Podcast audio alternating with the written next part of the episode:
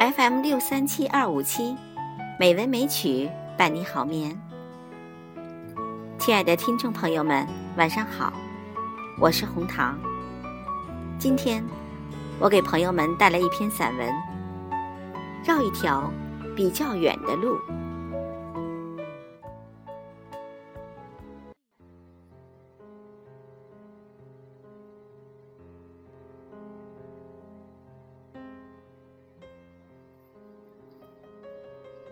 前些日子，看了一部极有趣的电影《喜马拉雅》。影片中有发人深省之语。一位喇嘛对他的弟子说：“当你眼前有两条路时，要选择最困难的那一条。”这话表面上违背人性与常理，但深思后，则觉得其中真有一番智慧。我曾听过一场有关经济原理方面的演说，演讲的是著名的经济学者。他很有信心地表示，世界上的一切行为都可以用经济学来解释。譬如，他说我们每天出门回家，几乎都走同一条路，那就是因为人们都在避免因为另一条路的陌生。所带来的风险，以及要去探测一条新的路径所要付出的时间与精神成本，我听了深以为然。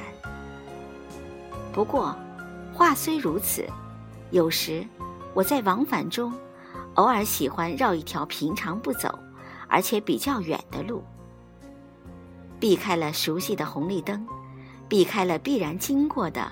那几家小店，一条比较远的路，悠悠晃晃，引领着我浏览另一种风景。说是风景，其实，在都市，任何一条街巷都是大同小异的公寓门、水泥墙。不过，绕一条远路，就是换了一种心情，刻意让自己去承担经济学家最担心的风险。或者是很奢侈的浪费掉经济学家十分在意的成本，于是，我便像一个大富翁般，享受着人间的浮华，却不计较收支面的盈利。这样的心情底下，土土的楼房好像活泼了，水泥墙也有了风情。如果能在这条路上遇见一棵上了年纪的榕树，或是听见某家窗前传来悠扬的琴声，那就算一笔意外之财了吧。如果愿意停停脚，抬抬眼，用不同的角度观察一下西天的流云夕辉，那便是更深一层的喜悦。而文学，何尝不是绕一条比较远的路，在迂回间？去激发一种沉淀在浊世中的情韵，逗留一份遐思。那陆游所说的“山重水复疑无路，柳暗花明又一村”，虽然成了一句俗语，但诗中的“疑”字、“又”字，却也说明了在陌生的环境，心情或怕或喜的顿挫跌宕。这是终日。行在一条相同的路上，所不可得知的人间趣味。又如，那找到桃花源的武陵人，不也是在望路之远近的意境中吗？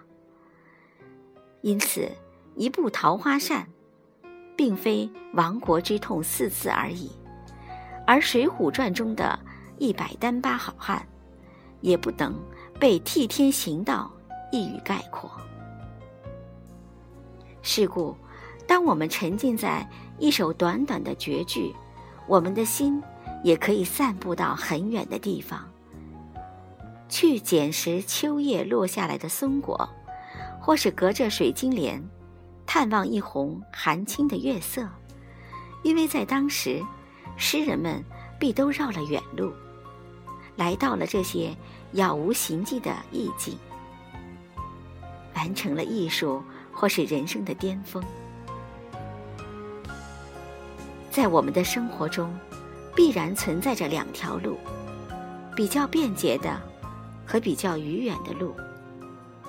我们追赶时间、生命的匆匆，我们总是奔驰在便捷的那一条路上，永无止息。犹如喇嘛所说的：“去选择一条最困难的道路，那或许需要一些宗教的情操与勇气。然而，能在平凡的日子，经常悠闲地绕一条比较远的路回家，那就是一种缘分。更需要看透人世的深挚、广惠。”